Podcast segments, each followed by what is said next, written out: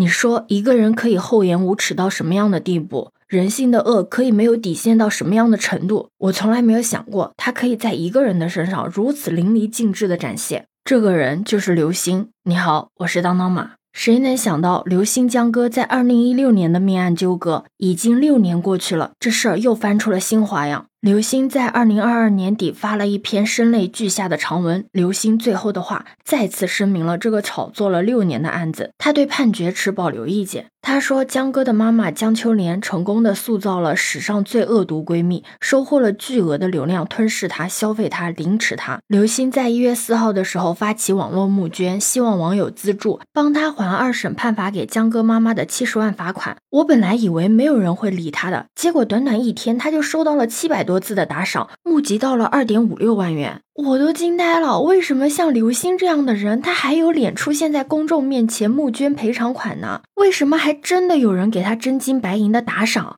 不过刘星的账号现在已经被微博永久禁言了，但我还是在网上找到了刘星最后的话这篇文章。看完了之后，我有点理解为什么会有人给他打赏了，因为他真的写了一个好故事。他的文章主要表达了三点：第一点就是他是无辜的受害者；第二点就是江秋莲是颠倒黑白的加害者；第三点就是向大家募捐赔偿款。在文章里面，他很感谢热心给他凑钱的网友，并希望得到更多的帮助，强调自己会承担债务，承诺所有的资助呢都会公示去向，日后打工归还。还请网友给他介绍工作，原因就是因为他已经被江秋莲逼得。社会性死亡了，根本没有工作愿意要他，他什么工作都愿意干，只求一个打工还债的机会。对于之前有人提议卖房子的这个方案，他也做出了回应。他说他不想让他的父母卖房，是因为他觉得他的父母就这件事情已经饱受折磨了，不想让他们再流离失所。至于他为什么有底气求大家捐款，是因为他觉得这七十万自己就不应该承担。在他的讲述中，江哥的遇害跟他一点关系都没有。他说当晚他没有让江哥陪着回家，反而是江哥主动等他一起。他当时也不知道危险逼近，他还反复的强调江哥遇害的时候没有锁门。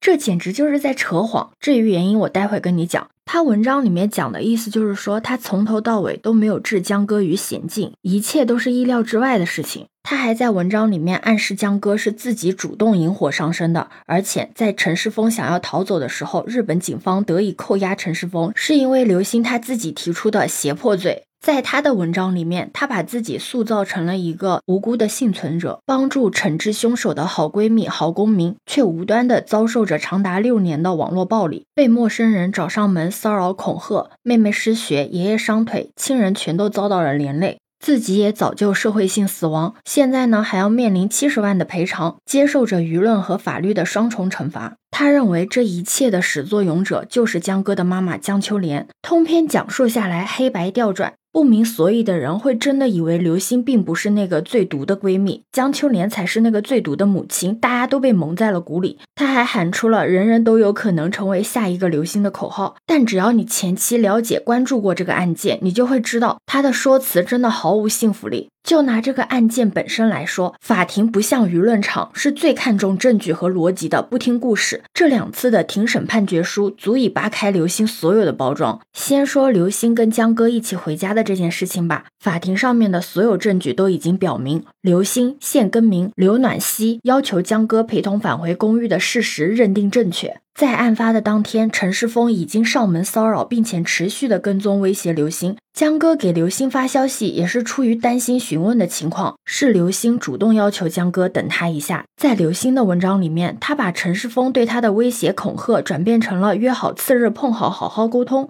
故意省略他和江哥关于陈世峰的聊天，把害怕描述为女孩深夜回家的正常反应。关于争议最大的这个门到底有没有锁？虽然刘星声称没有锁门。觉得法院没有采信证据而痛诉司法的不公，但你知道他提供的证据是什么吗？他提供的证据是自行制作的模拟视频，而真正的证据是两次报警录音。在刘星向日本警方报警的电话录音中，全程清清楚楚记录了刘星锁门的事实。在二审判决明确的事实足以证明江哥的死，刘星处处难辞其咎。但是对于在案发当天阻止江哥报警，案发时明明知道江哥受伤却不开门，案发后呢又反复刺激江母的这些种种的行径，刘星在长文里面通通的都没有讲，反而把重点一直放在控诉江母和网暴的伤害上面。不得不说，刘星真的是一个讲故事的好者。这样一看，他能够在短短几天之内便得到了七百多人，总计二点五万的打赏，也并不奇怪了。像刘星和江母的这个舆论战已经扯了六年了，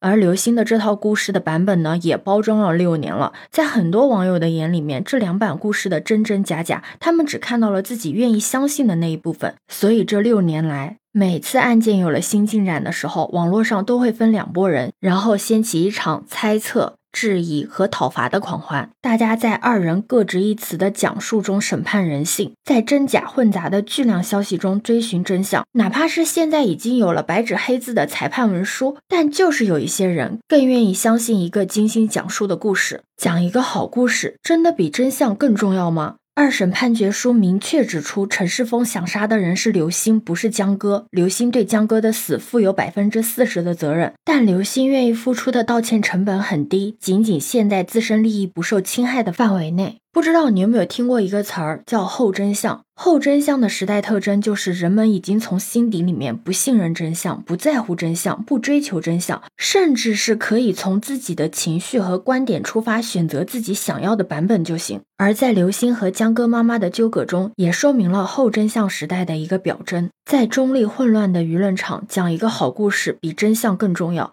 当刘星最后说出“人人都有可能成为下一个刘星”的时候，这句话精准击中了有一些人，他有人性的弱点，但是他的本性并不坏，却遭受冤屈的那一部分人的心。我不相信给刘星打钱的网友是真的坏人。他们可能只是选择了他们愿意相信的故事。不得不说的是，网络的舆论已经彻底改变了这场案件的样貌。也许之前还有一些可能性，让刘星释放他的善意和歉意，让江哥妈妈放下他的仇恨。但在舆论的推波助澜下，双方现在已经再无和解的可能，而且是越发的走向极端。不知道你有没有注意到？真正的杀人凶手陈世峰，一个不接受女性拒绝的恐怖前男友，一个对方不顺他意就赶尽杀绝、视人命为草芥的混蛋，居然在这个舆论场里面隐形了。而不管是刘星还是江哥的妈妈，双方都已经受到了海量的网络暴力，甚至实际伤害。所以你不觉得，在这个理清事实的难度越来越大、信息纷繁复杂、假新闻和谣言泥沙俱下的时代，求真变得更为重要了吗？流星说：“人人都有可能成为下一个流星，我反而希望我们身边的每一个人都能够克制自己，不要成为下一个流星。千万不要把帮助过自己的人视作可以随时背弃的棋子，不要对朋友冷漠，哪怕是身处险境，也要尽力的去支援同处险境的同伴，不要去欺骗。”千万不要用后真相时代的迷雾为自己开脱。最后的最后，请诚实的面对自己的懦弱。也许有一天你会骗过所有的人，但人终将面对自己。对此，你有什么看法呢？可以把你的想法留在评论区哦。